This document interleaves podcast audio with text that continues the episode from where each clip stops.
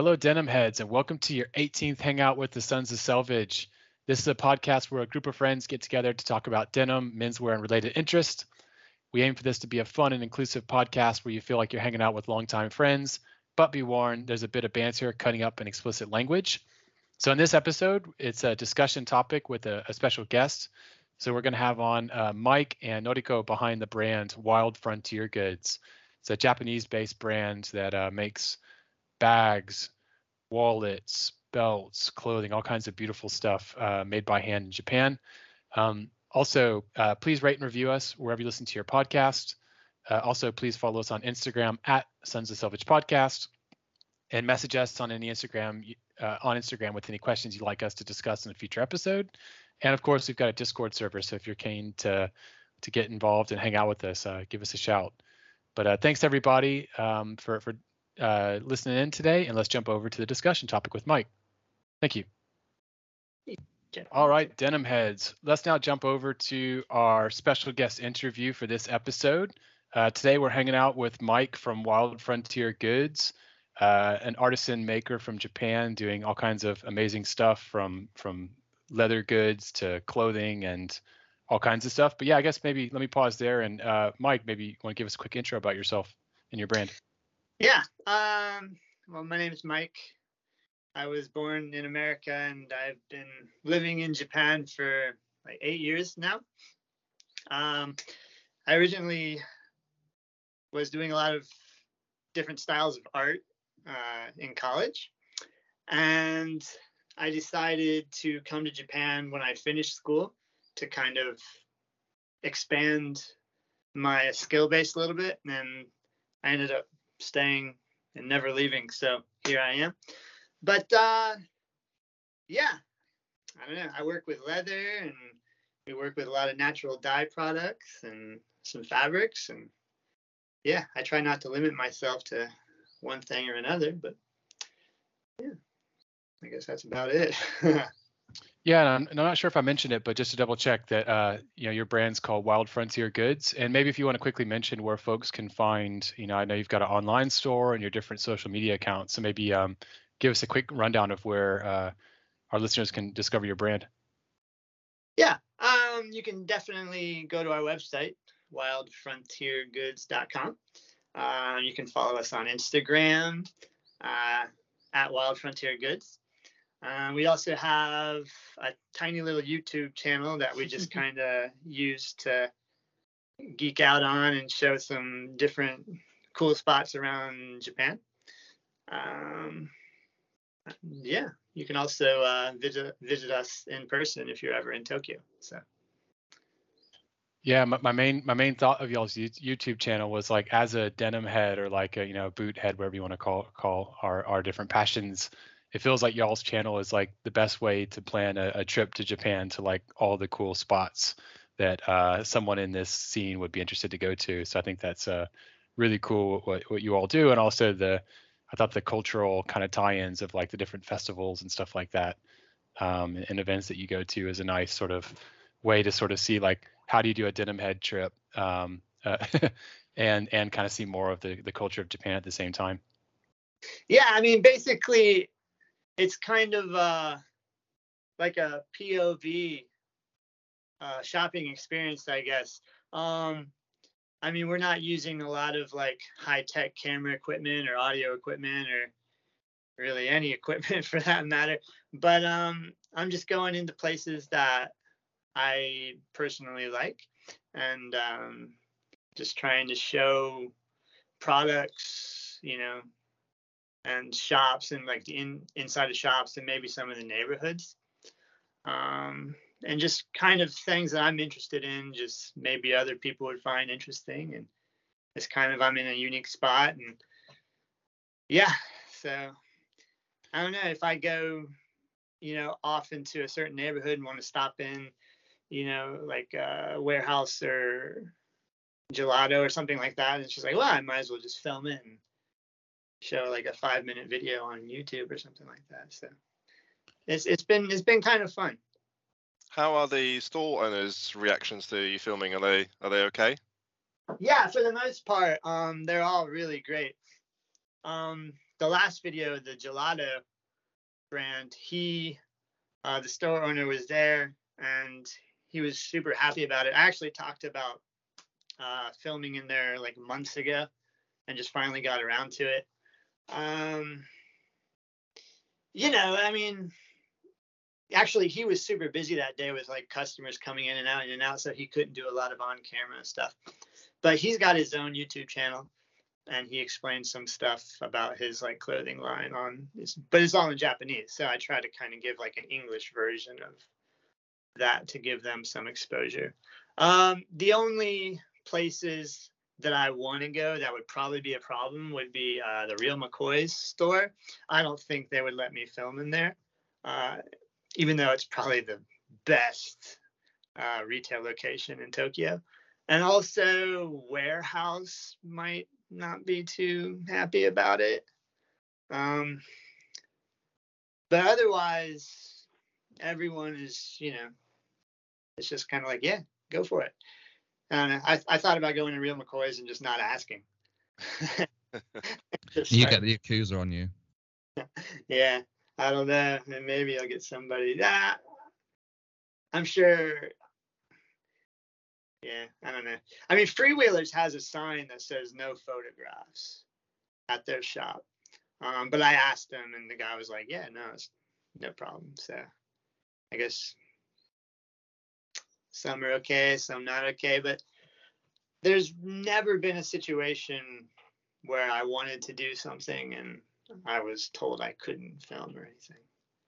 So. Wonder if you wanted to uh, up your your video quality game, if you could build like one of those harness things that people wear with like their camera mounted out front, out of like uh, Leader Ogawa shell cordovan or something like that.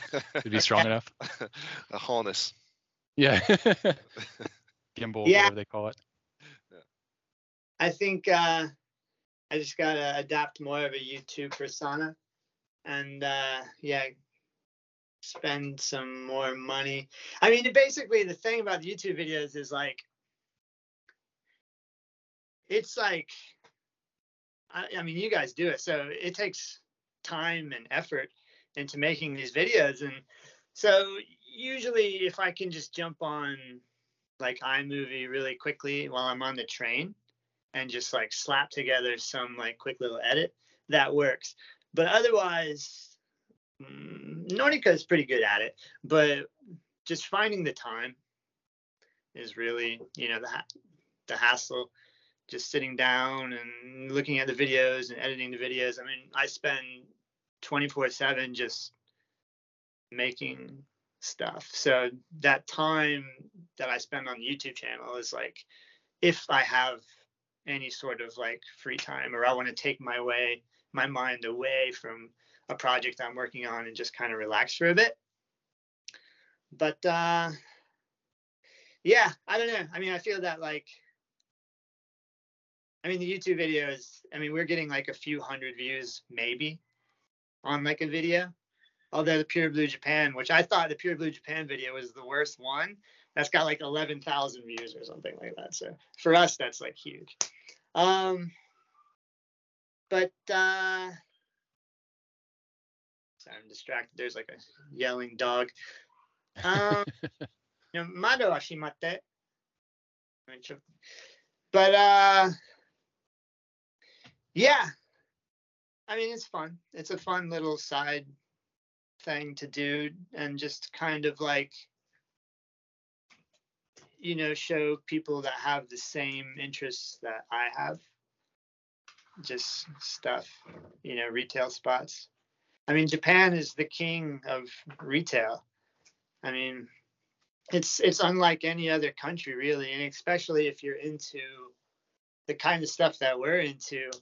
I mean, this place is uh, Graceland or something like that. I mean, it's it's just you can walk around and it's just like, oh, here's this store, here's this store, here's this store, and then just like a bunch of other stores that you know just have a bunch of other random cool stuff, you know. So it's uh the neighborhoods around here are great. And I mean Ilya's been here, so he knows. I mean, it's just like I mean retail heaven. So Yeah. it's a wonderful place to be. Well, definitely putting my business hat on. I'd like to think that you've got, you know, a unique selling point with your channel that most people are going to really struggle to match because you're in Japan, you speak the language, you understand the culture, yet you're able to introduce us that don't to that con- to those brands, you know, the shops, the content, and so, you know, um, any videos in Japan that we just try and like run through Google Translate to understand what it's about or something like that, or in Japanese, sorry that we try and Mhm. translate ourselves, understand ourselves, or you know, issues of Clutch magazine that we look at that we don't understand. you've got you've got that ability to sort of like introduce the West to everything happening over there. So that that's like super cool and definitely a keep with it. Yeah. I mean, and, and you're looking at something like Clutch Magazine, you're only going to see like the same same brands like over and over and over and over and over again. So, um, I mean, basically, you know, I try to show the stuff that I like. I mean, you know, we had a video the other week or whatever about like Capcom and Nintendo. I mean, I love I love like Street Fighter and just old Nintendo video games and so you know we we went to the fabric store there's like the capcom stores over here and there's a fabric store like three minutes away. So we went into the fabric store got some fabric and walked over to the capcom store and bought i bought some uh, chopsticks. And uh, they had some really cool shirts and all this stuff. I want it all. It's really really cool so um yeah it's just kind of like a day in the life really. Um some of some of like i did uh the tokyo leather fair video. Um that video i think i started filming it around like three o'clock and i hadn't eaten anything that day. And so like i'm really hungry. I'm starting to get a little bit grumpy. And then i'm using brain power to speak in a different language. And then i'm also trying to like film something. And so it's just like uh, can i cuss on this video? Can we? Yeah, yeah, of course. Yeah, i'm just like fuck Yeah, you this, man. fucking can. I want to make this stupid fucking video.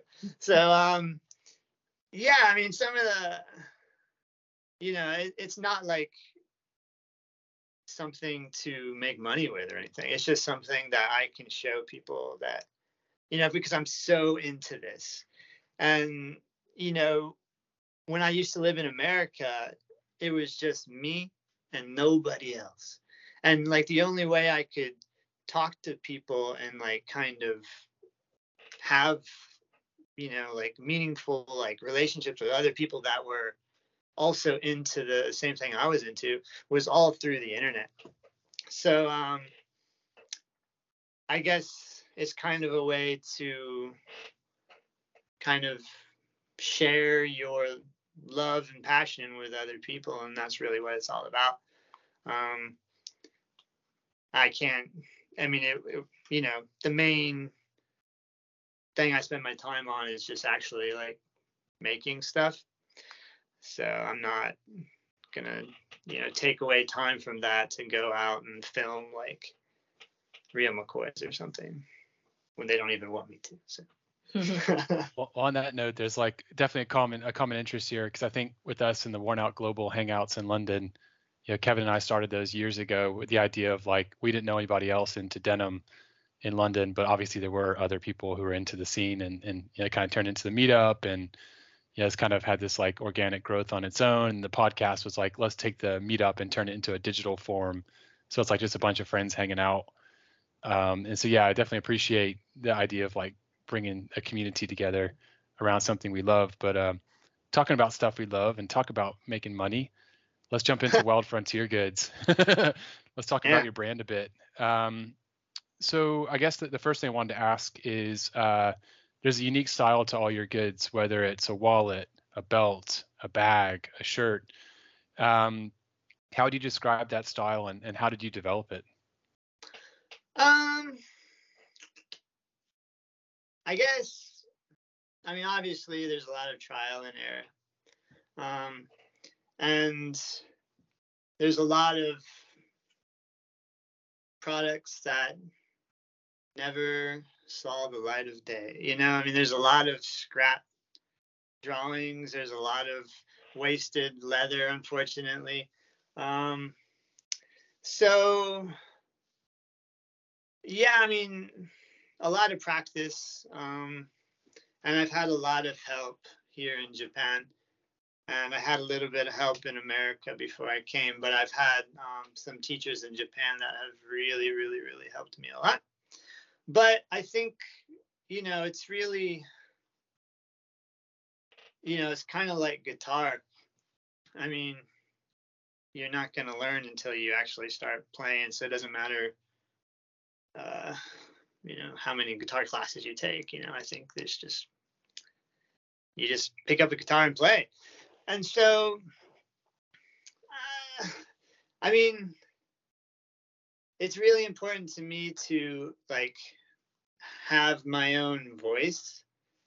Um, and I, I like products and brands that you can look at and know that you know it's a certain maker just by looking at it without having to see like a brand marker and actually i don't like having like a big brand indention on my products i like to use like a really really small one if anything at all and then um you know for example uh eddie van halen on guitar, you know it's Eddie Van Halen without having to, you know, see him actually play the guitar. He's got his own signature sound. And so that type of thing is um it's important to me, but I don't really know how to describe it um, with any type of uh, phrase. I mean, basically what I think Wild Frontier Goods is and what it means to me, and then what other people think it is and what it means to them is kind of equally as valid. So if uh, you know somebody looks at my brand and and conjures an image in their mind of you know what kind of style it is and then I come out and like contradict that statement, you know, it might kind of be a little deflating for other people. So I don't know. I I just make what I like, and everything I guess is a reflection of you know my history, my daily life, and my current mood and tastes. Um,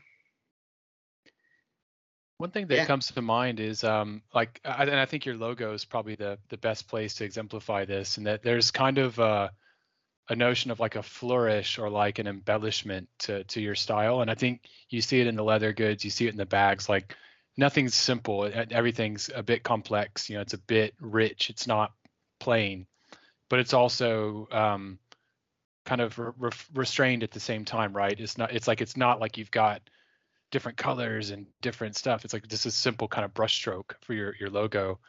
Um, and I think that that seems to me like that kind of exemplifies a bit your your style, whether that's intentional or not. Um, so I wanted to ask, like, you know, how how did your logo come about? Oh, that is the uh, wonderful, beautiful, extremely talented uh, Nathan Spohr, uh, the artist.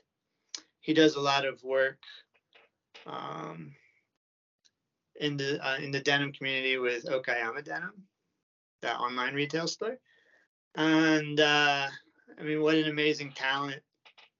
And he's drawn up. Uh, some things for me before, and uh, he's just a wonderful artist, a wonderful guy. He lives in uh, California, I believe, and just an amazing person. And uh, he was very, very kind enough to uh, design that logo for me. Uh, can't remember how long ago it was, but yeah, it's simple. It kind of uh, it just is what it is, I guess um you know it doesn't really for me kind of define anything. I mean, there's it's just a couple of letters and and that's it. But yeah, I, like it. I think originally what I had talked with him about was kind of you know that that game uh, Fallout for, like PlayStation whatever. And we're trying to use like the Vault Boy and Vault-Tec style kind of like retro style of uh you know letterhead or something like that and, and to do something. But I don't know. I have all these ideas and you know I think it's really great. And then I'll go to bed and wake up the next morning and be like holy shit. Don't do that. Just make it make it simple. Even so. It's interesting though, because you, you, I mean, yes, obviously, it's it's probably good that you don't have like a Pip Boy, you know, kind of logo, but uh, at the same time, um, looking at your stuff, it definitely almost has this kind of like 50s retro vibe to it. Like if you think of like you know cars from the 50s, like the Chevy Bel Airs and stuff, those kind of curvatures and the arcs and stuff that you see in, in design, but also with like straight edges. It definitely feels like it's got a bit of that kind of mid-century modern kind of vibe to it, which I think is pretty cool. Yeah, round a lot of you know, I don't like sharp angles. Um you know, I like just like you know, a flow, just like a river going through mountains. Um you know, I like you know, for artwork in general, I just like a lot of like visual brush strokes and uh, that calligraphy style um, of artwork that they do here in Japan. And uh, yeah, I mean, just very flowy. I guess water, you know, that could be uh, something. But yeah, for me, like, I mean, there's not like a specific like time period that I'm dead set on like focusing my interest on, like saying like, you know, like the flathead or something would be like, you know, 50s like uh, hot rod style. Um, you know, I kind of like some of that stuff, but you know, I like um, surfing a lot. I'm a big fan of surfing and the beach. So just kind of like a relaxed, laid back you know, beach house, listening to some jazz music, and then leaving that house and getting into like, you know, an old hot rod and turning on some like De La Soul or something like that. So, you know, just kind of like a little bit of a bunch of different inspirations, all just kind of mixed into one pot, and uh, and just kind of pour it out and just see what happens. And yeah. So I guess go, going from inspiration, like what, what can you tell us about your creative process? Like how do you go about designing a new a new item? Like I know you've recently gotten into the sort of t-shirt dyeing world and you've got bags, you've got wallets, you know, what's your what's your creative process in general? Um I think it's just based on necessity perhaps. You know, I need a shirt and so I make a shirt. I mean, I want, you know, like a Hawaiian shirt.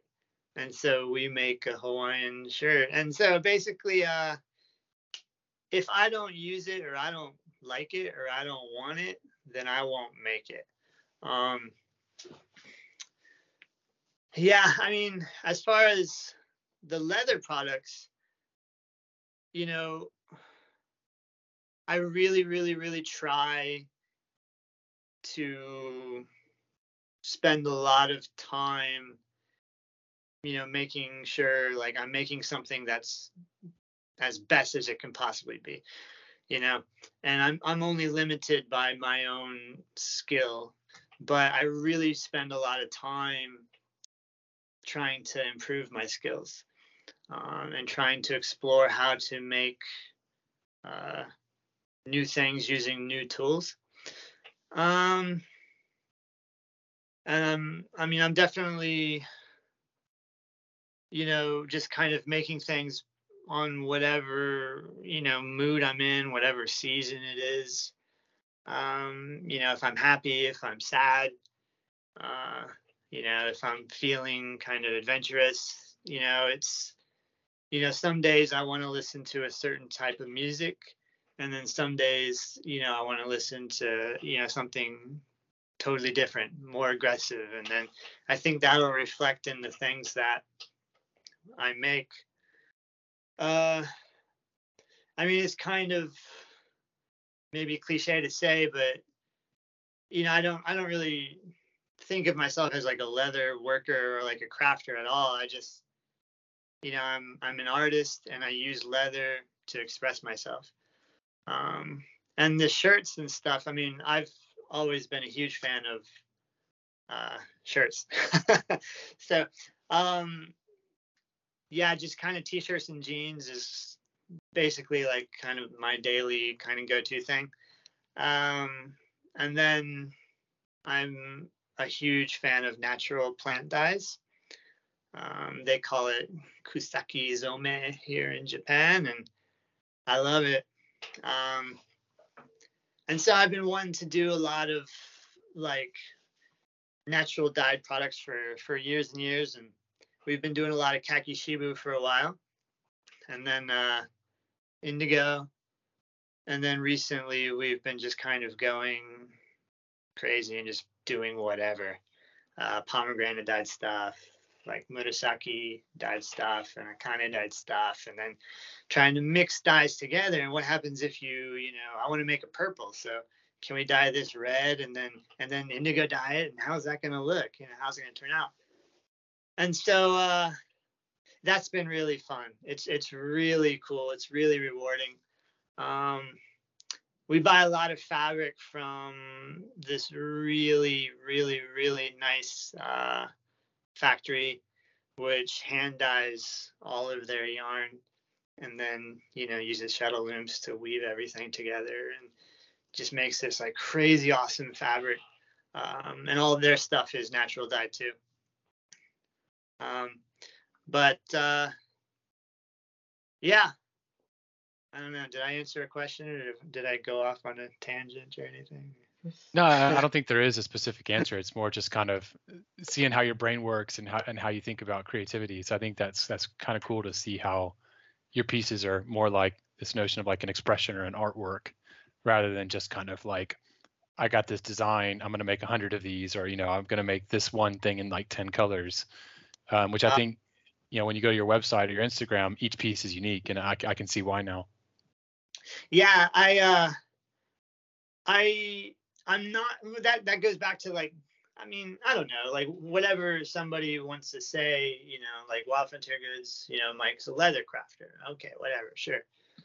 But I don't be, you know, I don't want to have like, all right, on my website, there's, you know, wallet style A, style B, style C, style D. And then you can have black or natural or brown and then somebody places an order for style A natural.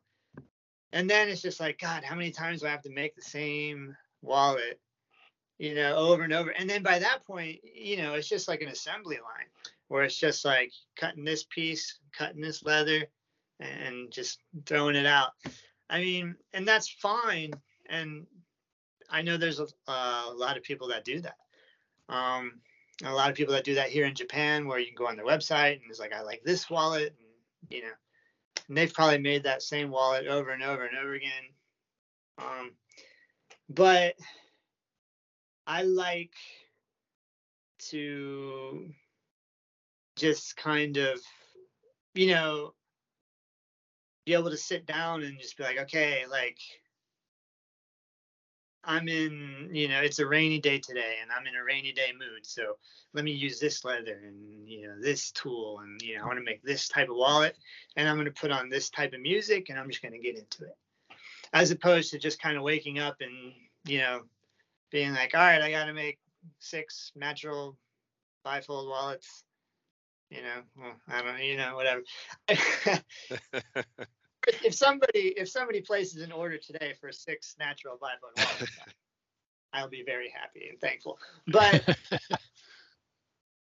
yeah, it's just for me like how many times I mean, I guess, you know, like you got to do what you got to do, but um I don't want to just you know keep repeating myself.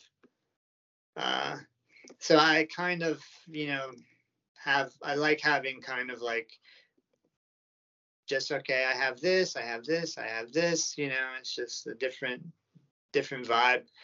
You know sometimes you know shops will ask like do you guys have like a line sheet or something where i can look at and, and see your products and just like nah like we uh you know if you want to do like a collaboration where you want to have like a shop exclusive item or something that's cool but you know i don't have like a set design with a set leather or something like that so um yeah. But going back to the fabrics, I mean, we, oh my goodness, we went to some uh, natural dye like houses over this past year. And like, I've seen a lot of like naturally dyed products, you know, since moving to Japan. Um, and, you know, every time I look at it, you're just like, oh, wow, this stuff's awesome. This stuff's awesome.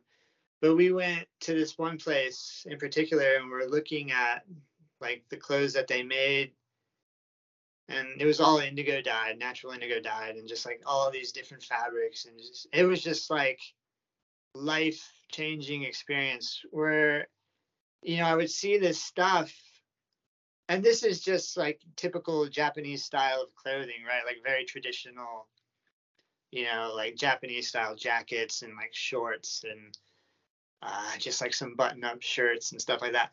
Um, so nothing, you know, nothing like rugged workwear or anything like that.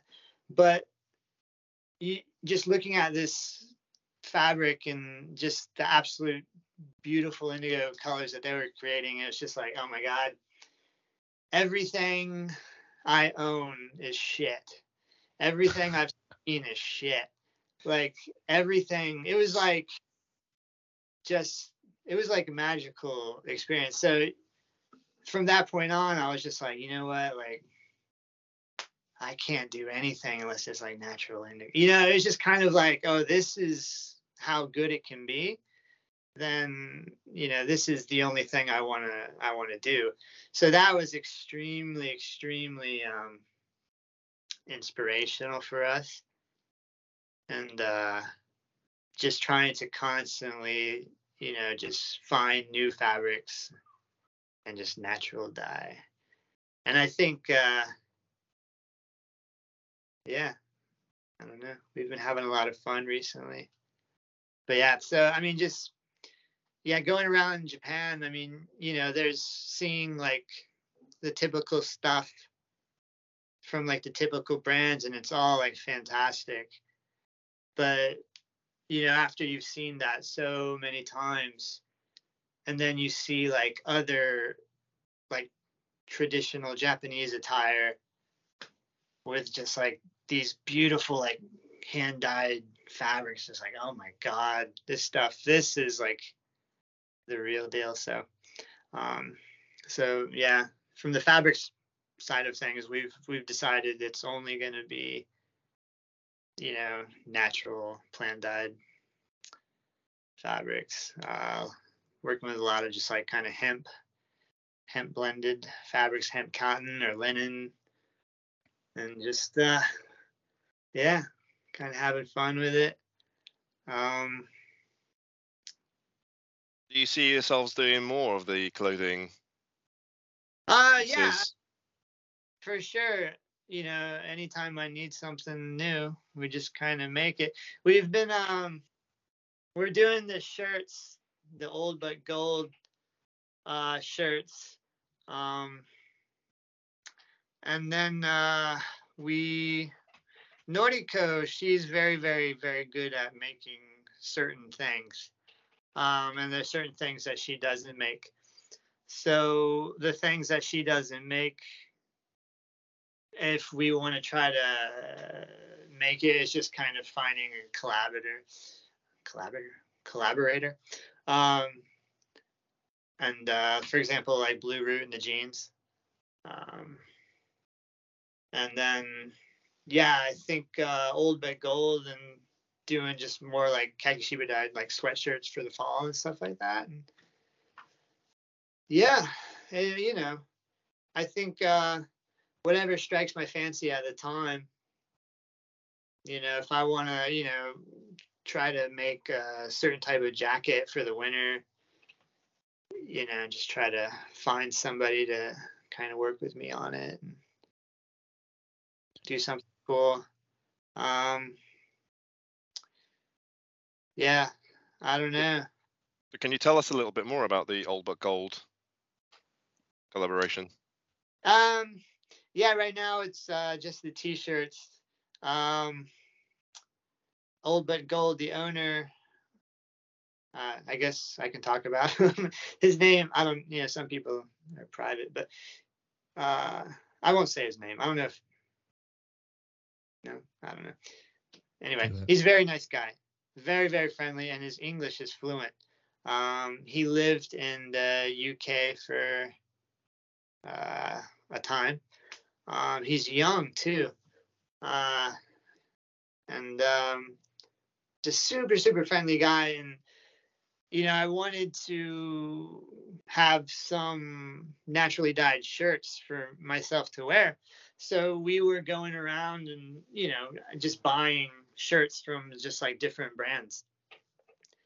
And uh, for me personally, I've been wearing like that natural indigo dyed old but gold shirt for a few years, and it's just held up very well. It's like a perfect weight for like the Tokyo summer. It's not too light, but it's not like you know freewheelers like heavy ounce or like Iron Heart heavy ounce cotton. Um, and it just the shirts fit me very well. So uh, somebody sent me a message asking if they could purchase like a kakishibu dyed shirt, and I was like, well, let me just contact this guy and ask if we can do a collaboration, and he said yes. So uh, the rest is history, I guess. Um, so yeah, the kakishibu for sure, um, and the Akane dyed shirts for sure. Um, no indigo because he has uh, Watanabe's uh, indigo collaboration. Um, and then I don't know. I mean, we can dye kind of those shirts really any color. Uh, pomegranate yellow. We can do black with uh, sumi or kakishibu black. Um, oh yeah, the Murasaki, the purple. Yeah, I tried to do some purple fabric recently. It was kind of a. Eh, it came out pretty nice, I guess. We tried to do we tried to do blueberry, blueberry dye, and blueberry, uh, for one thing, is very expensive in Japan uh, to buy fruit and berries in general. Very expensive. So I spent a lot of money to dye some fabric, and uh, yeah, it was okay. Yeah, I wonder. Um, I wonder if you should connect with uh, Story MFG, um, Katie and Bobbin. I know for a while they had a, a, a place in London, and ironically, it was called Hand Job Dye House. Um, and they were just basically like experimenting with like different food dyes, uh, and like you know, having like dye workshops where they're like, hey, say, let's see what happens if we dye with avocado uh, pits or whatever. So um, Yeah. yeah, it might have some good uh, some good knowledge share there. Oh yeah, no, I would definitely, yeah, definitely love to talk to them. Yeah, I, I mean, you know, there's a uh, store here in Tokyo that we can go to, and they they offer classes on natural dye, um, and they also have books that they've like self-published um, that just kind of give step-by-step instructions on how to like dye this you know type of material with this type of like plant or something. Um, and that store has been fantastic for us. Um, and then you know they sell mainly i mean it's like kind of like the tried and true like traditional japanese style of like uh, plant dyes so like all the kakishibu stuff and like uh, the uh, indigo of course um, pomegranate turmeric Of course, pomegranate turmeric like the same color basically. Um, but yeah, there's like uh, there's a lot of like really interesting things that I've been wanting to to use to dye with, but it all kind of ends up looking like a light kakishibu color. So since we already do kakishibu dye, then it's kind of like well, there's like a Japanese cypress uh, tree bark or something you can use to dye, but it ends up just looking beige. I mean, you know, there's a lot of stuff that will look beige. And so um, it might have a cool like sounding name, like you know, green tea dye or something like that, but it'll just end up kind of looking similar to like a light kakishibu. So I kind of like, um, you know, bright, vivid colors myself. I, I'm a huge fan of like, um, I guess you could say like retro, like vintage style, like skateboard, uh, skateboard style, like Vans, um, uh, Powell Peralta, and all that kind of like old school, like Tony Hawk, Mike, Mike McGill stuff. Um, and so, you know, old vintage like surf style where it's just like neon pinks and yellows and like old cool like I remember there I, I really wanted this old like when I was young like the Billabong jackets were super popular it was like the corduroy where like the sleeves were like like a lime green and the body was like a pink or something and it had just like the Billabong logo on the back. That was awesome. And so, you know, now I'm getting older and I'm just kind of like remembering that type of stuff that I liked as a kid. So, you know, just trying to see if like, you know, I can make a jacket that has like a similar color scheme, but with like, you know, better fabrics and natural dyes. So maybe pomegranate. Right up David's alley. Yeah. I was gonna say you were getting David pretty aroused at that point. Yeah, no, I when mean, you it's started saying thing. neon. yeah, it's like it's like skate culture, you know, like yeah, all that kind of like '90s uh, skate stuff. You know, it's it's so good. Like I mean, it's, it's like off topic a bit, but I've got like this like Tanner wallet that's like sharp and fluorescent yellow and some like wall Clark's Wallabees that are neon green, and so I, I'd love to see uh, what you do in that space. And I, and I saw recently you had a belt. There was like a like an avocado, I think, uh, shin or like a wasabi shinki cordovan or something like that. I was like, that color is awesome.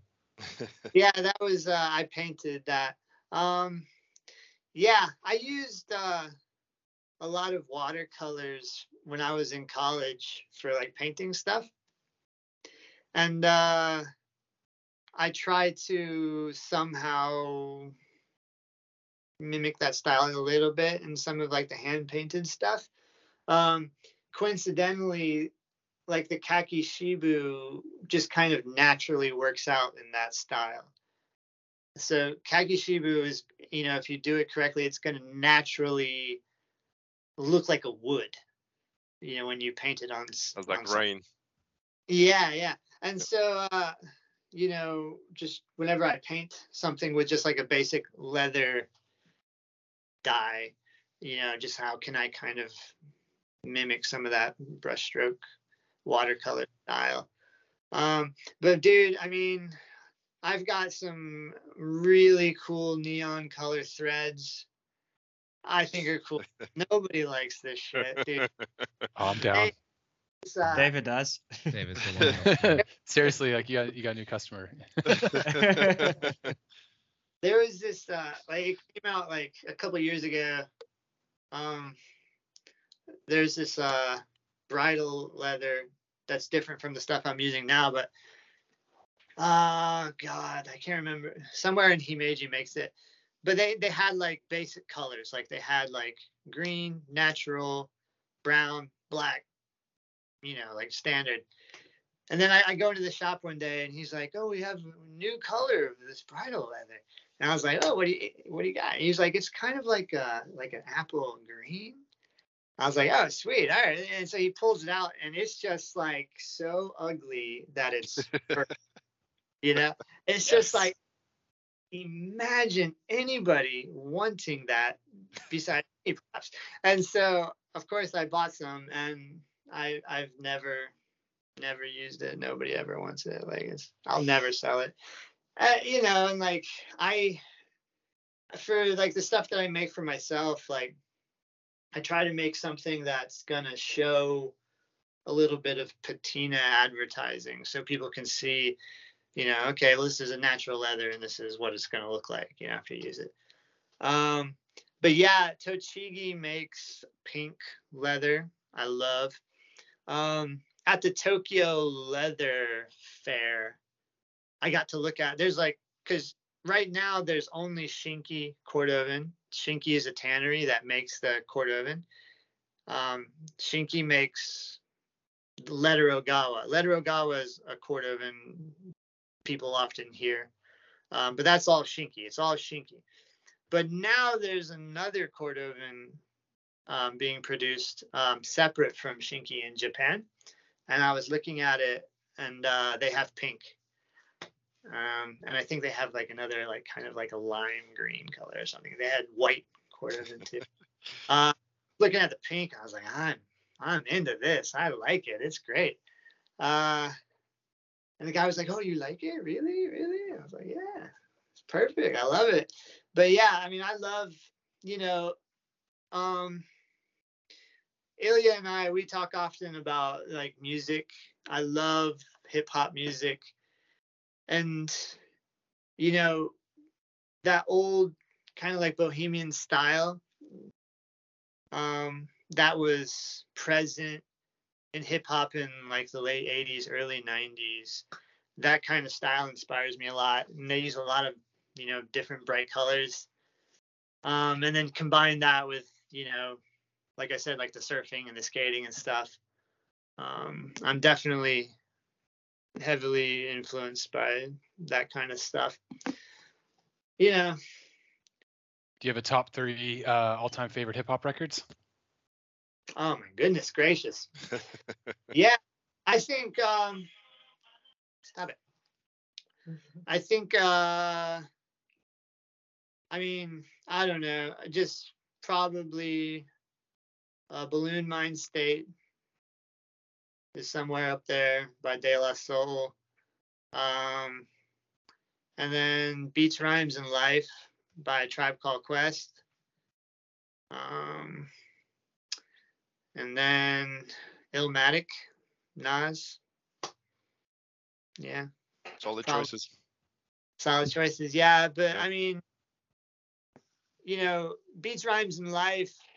That's an album. It came out in 1996. I mean, I'm 40 years old, so I was, you know, young in high school when that album came out, and it's got, you know, a little bit of like, kind of a darker, like 96. You know, that was a lot of like East Coast, West Coast hip hop. You know, Big transition. Big transition time in hip hop as well. it was a big big transition so that's that's that's a year that's got a lot of interesting sounds and you know a bit of darker tones and what was kind of more uh with people more associated with uh you know kind of a lighter brighter sound. So i don't know for me just for me personally um yeah they just kind of uh are very nostalgic to listen to. Also, God, Del the Funky Homosapien, huge fan, huge fan of his vibe, huge fan of his style. Um, like Deltron album, Deltron 3030 changed my life. Um, but yeah, I mean, I you know, that's just uh, the stuff. Some of the music that I love. I mean, I love heavy metal music too.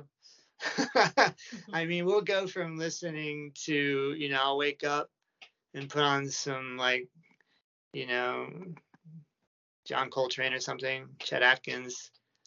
Um, I'll listen to INXS. I was just listening to uh, Tears for Fears. I love them. Um, and it's like, you know, all right, it's lunchtime. It's time to put on like some uh, Slipknot. I'll listen to Slipknot for like a week. And then it's just kind of like, ah, you know what? Let me let me go back to like Called Quest, and I'll listen to some hip hop or something. So you know, it's my musical taste is, you know, it's just whatever's good is good. I like it. and so that's kind of Wild Frontier Goods is you know whatever I like I like, um, and you know if it something I make kind of enjoyable for other people, then that's um that's really really nice. But yeah, I don't know. To- total aside, but um, I'm think like Il- I know Ilya and I talk a lot about like, indie hip hop, kind of like you know sort of intellectual hip hop stuff from back in the day. Um, and uh, uh, yeah, um, I was just randomly looking on my phone, and my, my all-time favorite hip hop record is uh, Dr. Octagon's Octagonecologyst, and I saw that came out in '96 as well. Yeah. So that's kind of interesting. But uh, Yeah, dude, Yeah. That, that's all Dan the Automator. Yeah, and he. oh uh, yeah, Dude, that guy is great. Dan the Automator, fun fact. Um, do you guys remember he was, I guess, he was on the uh, Self Edge website. Oh, Like- really? You click on the Self, this, this was years ago. I don't know if he still is, but when this is like when it was like Self Edge and Blue in Green, that was it in America. I remember you can click on the Self Edge website, and Dan the Automator was one of the, the models for uh you know i don't know just kind of like the home screen just like sitting down wearing like a jacket or something and dan the automator. I was like oh that's so cool that's awesome. But um yeah dude uh dr octagon uh Kool Keith we listened to that uh i had that cd and we took uh in my high school in america we had like driver's ed class and it was just you and your buddies you get into a car and just drive around like the high school parking lot and we would just listen to uh like whatever's on the radio but also that album we were listening to like dr octagon where'd you grow uh, up? i'm florida Yeah, okay, cool. yeah it's a shithole but I grew up Nah. in Texas, and it's it's turned into one some in some ways. yeah dude i'll never i'll never go. I mean florida the beaches are lovely. It's wonderful but i'm never going back. Yeah. But um oh my goodness yeah i mean just i mean old kanye is great. Um i love i just i don't know. Mos Def um Talib Kweli, all that kind of stuff. Yeah, and these guys are. I mean, it's just there is a period of my life where I was just exclusively listening to to stuff like that, and um, yeah, I don't know. I guess rap and hip hop it can be my favorite music, and it, it can also maybe even be my least favorite music. Um, so there's a pretty wide variety of styles. I was listening actually um, to Kendrick Lamar yesterday. Mm. And like I was, I was like, because he recently came out a new album, and I was like, all right, what, you know, what is Kendrick Lamar's like best album? And I'm like Google it, searching like that Kendrick Lamar best album, click, and uh, to Pimp a Butterfly came up as like kind of like most commonly. And I listened to it before, but I was revisiting that album yesterday, and I'm just like, yeah, I don't know, it's all right. I mean, it's just maybe I'm just too old, and he's I- too young. my my personal take is that any Kendrick album needs like four, five, maybe ten listens to really get into, and Yeah. whether whether you're that kind of listener or not, you know, can be a deciding factor. Um, um, but I, I, also think the Pimp Butterfly is his best album. I think musically as well. I think the the musicians that he managed to, you know, get in in the studio, uh, like Thundercat, like Kamasi Washington. I think Mm, that for me makes it the the, the best album overall, and and also the the themes that he talks about on there. I think everything works perfectly um, um, on that album. Yeah, and uh, for me, I listened to that album for about I don't know six seven months uh, straight. Um, obviously with other things, but um, um, and for the new album, yeah, it's a mix. I think again, it takes a while to to get into it. I think it's better than the previous one, but Mm. For me, he's always got something interesting to say, and he's always got something uh, an interesting way of putting it together. It's not just here you go, it's this package, you take it, and that's it, and then you can. There's a, I think there's a lot of hidden meanings. There's like multiple layers there as well that you can take in and revisit and think, okay, this this connects this way with that. So yeah, for me, it's he's one of the artists in hip hop now that still makes hip hop, which is interesting to me. Whereas a lot of it, I, I don't really relate to anymore. Um, or so yeah. Um, whereas like yourself, there's one point that was hip hop was the only thing I was listening to exclusively, um, and then you know I expanded my you know musical base. Um, to a lot of different places. Um, so now hip hop is just one of the places I go to. Um, but yeah, so for me, Kendrick is still one of the kind of the people worth listening to from a hip hop point of view, even if I don't always agree with what he says or how he does it, or you know, but it's still a, an interesting um, take on take on it. One thing that um, just came to mind, I know, I know, Mike, you were you're making some posts uh, on your brand page recently about like starting to do some reels because you're saying like, ah, the algorithms and you know Mm. my my content, I got to start doing reels now and whatever. And I know you're sort of uh, kind of making a, making a joke about it to to a degree, but one thing that just came to mind, and uh, maybe maybe you should do something where you're like showing the musical inspirations for a piece you're working on and, Mm. and and even like for your posts and stuff just kind of like this is this wallet i did i was jamming out a lot to to this band at this time or you know this is the bag i'm working on and here's the kind of musical tie-in i think that could be a really cool Mm. thing that people would would resonate with because Agreed. you know um yeah yeah i think that'd be super cool Yeah, yeah, that would be awesome. That's a really fantastic idea. Um, yeah, I'll definitely, I'll definitely uh, do that. Um, yeah, yeah. I'll- You, c- I mean, sometimes, yeah, I'm in here listening to Janet Jackson. Janet, you know, like a quarter of a tote Nothing bag. wrong with that.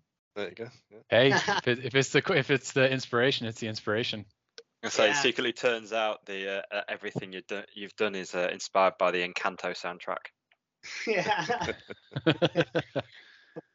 Yeah. c- c- can you tell us a little bit about the the Blue Root collaboration that you've been part of? Yeah, man. Um, oh my goodness. Yeah, Blue Root. Um, uh, the guy who does Blue Root um, is amazing. He's a, a very skilled uh, artist, um, wonderful guy. Um, he very, very, very much enjoys like surfing. So we have that surfing lifestyle in common. Uh, he he's you know like most Japanese people who are into like the denim scene. He's inspired by like you know the 1960s and 1950s Levi's cuts, or Wrangler cuts, and stuff like that. Um, but Sai he worked for um, Edwin. Yeah, he worked for Edwin for like 25. 25 years or something. And basically, like his only job from after high school, starts working for Edwin. Uh, he was eventually the head pattern maker for Edwin, and then he left and he started doing his own thing. Um, but he he makes products and he makes the patterns for the products. So I think that's a very um, useful thing is to be a pattern maker, which I find to be uh, more difficult than actually sewing together a garment. But um, yeah, uh, we he's uh, friends with um, the gentleman who runs Denim Bridge. And he actually he makes all the not all of the patterns, but he makes some of the patterns for Denim Bridge. Uh, and so we connected through that relationship. And um, yeah, he, you know, just talked about doing like a, a jean collaboration that we could sell to like the Western uh, people. And um, yeah, he's got some really interesting denim that has uh, a splash of natural indigo thrown into the mix. So it's 30% natural indigo. Um, and we like that denim because it is it closely resembles this uh, vintage pair from the 60s that the silhouette is based off of. So it's kind of like a, a lighter, more kind of washed out. Well, eventually will become lighter, washed out, like kind of uh, something you would see maybe like Brad Pitt's character wear in uh, that Tarantino movie that recently, Hollywood something or other. Once upon a time. Yeah, fantastic yep. movie. But uh, you know, just kind of like somebody, you know, lives, you know, you know, California, LA, you know, just kind of uh surfboards in the truck, you know, vans, shoes, and just kind of like 1966, you know, Levi's Big E design. Um, it's just kind of what I was envisioning when we were doing those jeans. Um, but yeah, I mean, it's you know, my input is bare minimum. Uh, I just wanted it to be as simple as possible. You know, I didn't want to have, you know, flashy pocket bags or like a flashy leather patch or really flashy anything. I wanted it to be simple and just, you know, it is what it is. Um, and so, yeah, you know, I just, I went, you know, Kinari pocket bags, like the uh, natural cotton pocket bags. And that's it. and like, and just you know make the jeans and then that's what they are. So they're you know they're nice uh, stuff. He makes it all himself on his machines in his factory. Um, just for the uh, listeners i'm doing a bit of research in the background so make sure i can like find these pages so folks can follow them. So it looks like the first one's blue root underscore jeans let me know if that's right. And the other one's just denim bridge one word yeah, Denim Bridge, Denim Bridge, and then um, Shingo-san, the guy who runs Denim Bridge. I think he's maybe more active on Denim Baka. Uh, How do you spell that? But I mean, you can basically follow. Uh, I don't Blue Roots handle. I don't even know what that is off the top of my head. Um, but I know uh, the guy who does Denim Bridge. He's got like kind of like Denim Bridge, where it's just like his brand, and then Denim Baka, which is just kind of his, he's sharing his love of all things denim on on that account. But uh, awesome. uh, Denim Denim Bridge, that guy, I mean, there there is nobody on this planet with like the love of denim that matches this guy's love of denim. I mean, he's the real deal. Um, so very friendly, very nice. Uh, I know I can't say, you know, anything bad about the guy, but his his jeans are fantastic. Uh, he's just, you know, somebody that I kind of admire and look up to and love uh, supporting. So um, yeah, him and just you know Blue Sai from Blue Root. I mean, these guys are just so very nice, so very friendly, um, warm and welcoming, and just kind of a, a great representation of you know what type of products are available in Japan and the level of like expertise and you know skill and just like decades of knowledge going into each you know product that they make. Um, we've been uh, wanting to go to Denim Bridge uh, to his see his little workshop for a while. It's super far from where we are, so we haven't had the time to go visit him and do a YouTube video. But that's that's a future YouTube video. Yeah, sounds cool. It's it's great to kind of un- understand this community that you're connected to that you know only only is feasible if you live in Japan and, and you know speak the language and and sort of know the local folks. I think that's really cool.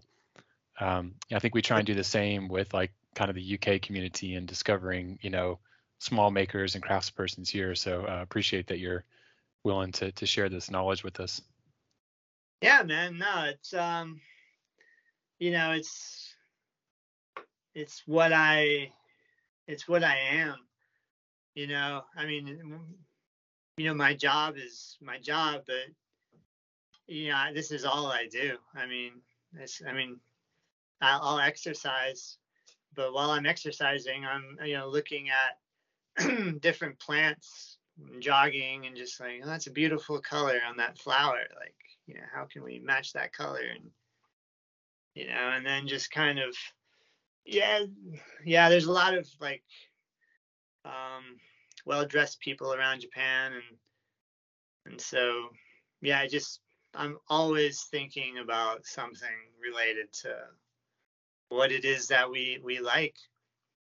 Um, you know, think about boots. You know, you know, think about you know sneakers for a long time, and I'll think about like, you know, I need to have this shirt. I need to have this shirt, and you know, I'll get that shirt, and then that's like the only shirt I'll wear for like months. You know, I'll have like a uniform where it's like I'm wearing the same thing every day, all day.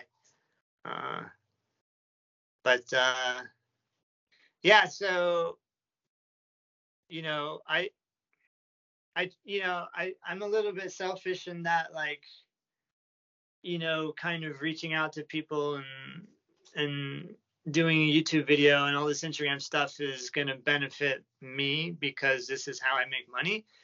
But also, like, you know, I'm really into this type of stuff. So, you know, I, when people, you know, want to talk about it, I love talk about talking about it, you know, and uh, I'm very, I'm very into it. So, you know, I can talk for hours and hours and hours and, you know, discuss things that I think are good or things that I think, you know, are not good or, yeah. So it's just, it's my pleasure really to just kind of go off on tangents. Whoever wants to listen. It's Well, interesting. uh, yeah. Go ahead. sorry. You go. you I was go just going ahead. to say, I think your passion really comes across, you know, in in what you do, uh, both in the YouTube form and in, in you know, in the products that you guys are are, are making. Um, I think that's a, really unique angle um, that no one else is doing. I mean, there's there's so many, you know, people making leathercraft, and sometimes it's hard to you know, discern what is good uh, versus what is average or wh- which is bad. Um, I think one of the questions I kind of wanted to ask you, so maybe that you could explain to you know our listeners and you know to ourselves, what what do you think makes like uh, an average leather product like a belt that to a you know a really really good standout piece? What what are the things that go into it? Like we know some you know a lot of people know what goes into making a good jean but i think a lot of people might not necessarily know what goes into making a good belt for example. Uh, and they might think the same two things are like of equal measure especially when the prices are you know quite similar you'll you'll see 120 quid belt you know that this person makes and this person makes but what kind of what's a good key things to to check Mm, yeah. Well, I mean, first things first is like, you know, you know, if if one person thinks that something is good, then it's good. You know, like whatever they like, they like. It's kind of like, you know, I'm not gonna sit here and say like, you know, fucking Nirvana sucks. I hate them. You know, and you like them. Gotta- gotta call out You know. I love. But um, I mean, you know, when it comes to you know my opinion for uh, quality uh, leather product is first and foremost like, well, what is the leather that's being used, right? Um, and then for belts, you know, for me personally, you know, just what I prefer. I'm not going to say that this is like in any way better than one thing or another, but just the things that I prefer. Um, I, I only do hand stitching for all my leather stuff. Uh, I don't use uh, rivets or like Chicago screws for belts. Um, and you know, I I can see their use, but uh, for me, there's more of an artistic expression in hand stitching something.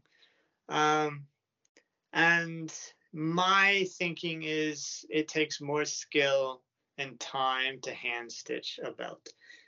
And I will argue that it's a stronger hold. You know, you know, I mean, if you have like a couple of rivets, the tension is only held in a couple spots, whereas stitching holds the tension, you know, all throughout and gives a more even distribution. Uh, you know, and I've had belts in the past where the stitching has, um, you know, comes undone. But usually, a lot of times, if you have like a leather product and the stitching is coming undone, it's it's cotton thread and it's machine stitched. Um, so cotton thread tends to kind of unravel over time. You know, it's just it's just something that happens. Um, but uh, yeah, I, I think you know a belt. You know, it serves a, a function, and it serves a purpose, right? But it could also be so much more than that, you know. And I, I, I don't want to do, you know, I don't want to make something because you know, sometimes somebody will ask my opinion on like making something, and I'll say, well, we could do this, or I could do this, I could do this, I could do this, I could do this. But then I'm getting so far away from what the purpose of this product is, and so, you know, just a nice, good quality piece of leather that for me has like a nice buckle and that's cleanly attached to the belt. And then the edges of the belt are just nice and smooth. And then that's to me a good belt. Um, and then you're gonna mess up on having uh, just you know leather that's sub quality in my opinion. I can, you know, for me, I've I've got a lot of experience dealing with different leathers, and you know, I can, oh gosh, I can I can look at a picture of somebody wearing a belt, and I'm just like, oh, you know, that leather sucks, you know, so you know, but like, yeah, like, uh, it, it for me, yeah, the leather is is where it starts, you know, and then what happens with that leather is, you know, um, up to each individual person, I think. Um, so I think the only thing that would be good is just, you know, having, you know, something that holds your pants up that, you know, works. uh, that's a good belt. I mean, really. But what makes it artistic is, you know, up to uh, you know each person i think yeah one um follow-up question so there's obviously kind of this like tension between you know needing to be commercial and and you know pay the bills and, and make a business but also this kind of notion this desire to sort of like have creative expression and like an art form behind the, the goods you make what's what's the best way for potential customers to engage with you and your brand? Is it to like just keep an eye on your feed and your your website and kind of see what cool stuff you come up with and just jump on something interesting when you make it? Or is it around reaching out to you to have something special made and kind of you know having a few ideas of what they want? Like what, what's what's what's your desired way for customers to kind of interface with your brand mm, yeah i mean just you know whatever is uh easiest for them. If they want to email, they can email. Um, or they can just send a direct message through like Instagram or something. Um, yeah, I you know sometimes depending on life, um, sometimes I'll have something available on the website, but uh, you know sometimes I'll get a message asking like, you know, are you gonna have more of this wallet or this style of wallet on the website? And it's just like, well, I don't know. Maybe. I mean, you can just ask me to make you something, and that would be, you know, the best way to do it. Um, yeah, I mean, because, you know, Wild Frontier Goods, I mean, there's so much that goes into it. You know, there's like sitting at my table and, you know, using a knife and using like a hammer and using something to punch holes in the leather, right? But then, you know, there's, you know, waking up, checking emails, answering the emails, making something. I'm a horrible photographer, so trying to take a picture of it, upload the pictures onto like Instagram, up to the website, you know, all this just kind of like behind the scenes stuff that takes so much time. And so, you know, I I, I think that um, the best way is if you're interested in something, then just message me and ask me, you know, is it possible for me to make? And then, uh, how long is it going to take for me to actually make it? Um, and then, yeah, I, I, like I said, I think at the beginning of this podcast, like I, I make things that I like. So sometimes you know, very rarely, you know, there'll be a request where it's just I'm not into it, you know, and I, I if I'm not into it, then I'm not going to be able to make it. I think at the level that it deserves to be made. Um, so you know, some things I just can't, I can't accommodate. But um, yeah, so you know, I you know, it's definitely it gets busy around here. You know, trying to uh, search for good music and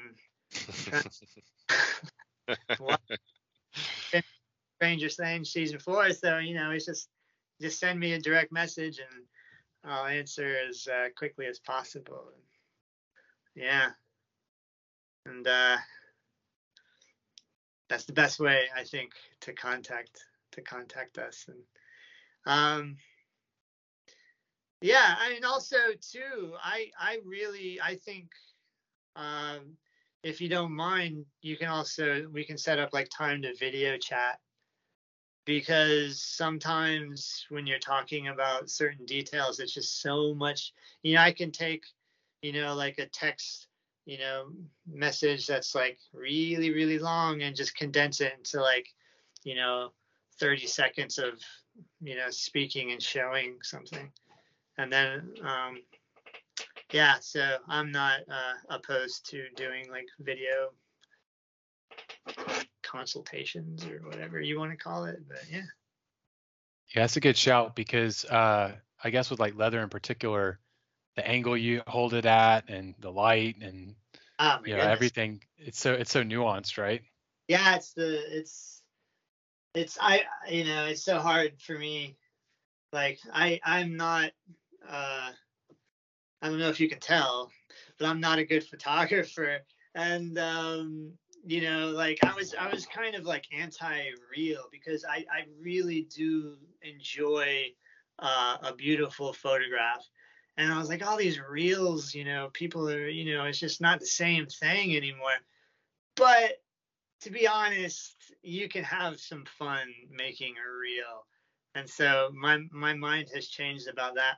But um with Cordovan in particular, it's it's a bit uh, for me. It's very difficult to to photograph because it's very reflective of lighting, um, and also Letter Ogawa Cordovan. You know, depending on the the way the light hits it, you know, it it could look you know, one shade of green or a completely different shade of green, which is also some of like the appeal, in my opinion. Um, so, uh, so yeah, um, sometimes, you know, if I just have a video where I can just kind of show like a piece of Cordovan and, and twist it and turn it and be like, this is what it's going to look like, you know? And then that's, uh, that's just, you know, an easier way to communicate, I think. Yeah, I think as a as a kind of like fan or customer, whatever, you know, future customer, um, I definitely appreciate how you do the detail shots of of your products. You know, like I, I don't own um, something from you yet, but like at some point I'd like to get a wallet and, and being able to see the details you've got of kind of like here's how I do this stitching here, here's how I do this buckle there, here's how I've you know built this particular bag flap and things like that. That kind of like detail shots you do, I think really goes a long way to helping a customer understand kind of, you know, what, what's the product going to be like that I get eventually. Um, and, and, yeah, I think, you know, the reels or the other stuff is, is great to kind of see your process, but I, I definitely think there's specific value in those kind of detail shots you do of, of works in progress and or, or finished products. Yeah. Um, yeah, I think, you know, with Instagram, you know, I mean, on one aspect, you're selling a product, but you're really selling a photograph. And so, uh, I mean, you know, depending on if you're able to take a really nice picture, I mean, you can, you know, take something, you can hide some, you know, mistakes fairly easily with some good photography skills. Whereas like, you know, just video, you know, it's kind of there's nowhere for like little mistakes to hide. But um yeah, I I think uh, you know yeah, you know, I, I would love just for like, you know, promotional photography, I, I wish I knew somebody that I could just kind of pay to take all these product shots. It would be really difficult because like you know we talked about i don't have set products so it, it's essentially like i would be calling them up every day like hey man you know, take a picture um yeah i i try to push all the photography stuff onto Noriko but uh it doesn't really work out that well, well. Me, me and ilya will fly over uh, I can be your co-host on the reels, and Ilya can take the photos. There you go. Sorted. Yeah. Yeah, if only that could be possible. Yeah. yeah, man. Like, I think. uh Yeah, I don't know. You know, it's just basically, you know, with with Wild Frontier Goods, you know, and then with like Instagram and promotions is like, do I like, you know what I'm doing? Am I having fun? And you know, basically like Noriko and myself, I mean, we, you know, we're just children really living this fantasy life. Um, and so, you know, if I have, you know, a picture of a wallet, you know, with like some silly toy in the photo, you know, or you just kind of doing something like, you know, doing whatever. I mean, I, I don't know. I I talked to her the other day because we were watching some TikTok videos, and we're just laughing. You know, some of those videos are so funny and so clever. And I was like, we should do that. We should make a TikTok video. We should make a TikTok video. But um, I just don't want you know to turn like Wild Frontier Goods into like kind of like you know cheap promotion where you're doing some type of like silly you know product placement TikTok video or something like that. But um yeah, I don't know. It's a yeah, it's guess, a uh... it's a fine line. It's a fine line, isn't it? And uh, but yeah. I think what you guys are doing is coming across really well, and I think um, I don't think your photography is that bad I think you know all the product shots that you are doing is is nice. You can see you know the quality of the leather, you can see the quality of the stitching, uh, and what everything looks like. Um, so I wouldn't beat yourself too much about that side of things. Yeah, I'd say plus one. You know, the, I think you know the content's great, the product's great. You know, uh, being able to actually like see your brand is like a as a as an actual craft, not you know just like something that some mystery person has made that's like magically appearing, you know, in a Shopify store or something, right? It's like we can we can see both of you as as part of your brand and you know your lifestyle on YouTube and and and the products that come out of it. So I think um, yeah, I mean, don't don't don't stress too much. I think you guys have a good thing going and you know, keep building on it. Yeah, promotion. You know, so it's it's self promotion, which is also something that's a little bit silly. I think for me, I you know, it's kind of like, you know, well, you know, if I'm taking a picture, you know, of a wallet, and I'm like, hey, this is a nice wallet, and it's for sale. I also, you know, I don't want to sit here and say like, you know, this is the best wallet. This is the best. There's better out there. I mean, it's just- oh, okay. It's like But it is. saying, you know, it is what it is, and you know, it, it's it's I, I feel like it's always hard to big yourself up while still being genuine. Um, right? Yeah, Tough you, line. you, you want the product to, to do the talking, basically, not Mhm. not yourself. yeah, exactly. Yeah. And I think you know that's something. Oh my goodness, that's where you know retail sh- stores come uh, in handy as like a co-signer for brands, you know, and and just word of mouth promotion and and and that's yeah But I think Yeah. one thing to remember is that not everybody is that geeky and nerdy about these things, and sometimes you need to tell them probably why you know why certain things are better than others. Um, so you might not necessarily have to say this is the best, but you can you know explain why this leather is good or really good, you know, and why the techniques that you're using are really great, so on and so on, without necessarily saying this is the best wallet. So it's yeah Stop. exactly Yeah. Uh, yeah i feel comfortable talking about like the Yeah. leather yeah, Really- there you go. i mean Yeah, just avoiding um avoid clickbaity titles that so many yeah people Right. like to use anymore, and those uh, weird thumbnails I- where you're pulling a funny face like someone's uh, uh, stuck i- their thumb up your bum or something. mm, maybe they have. Oh, to like the red light district taking pictures of like old videos and like don't leave home without it. But yeah like um I, yeah i mean you know i i tend to uh ah, i mean yeah you know the leather is good. What can i say? You know like it, it's almost good. like um, I mean, yeah, I mean, for me, like, um,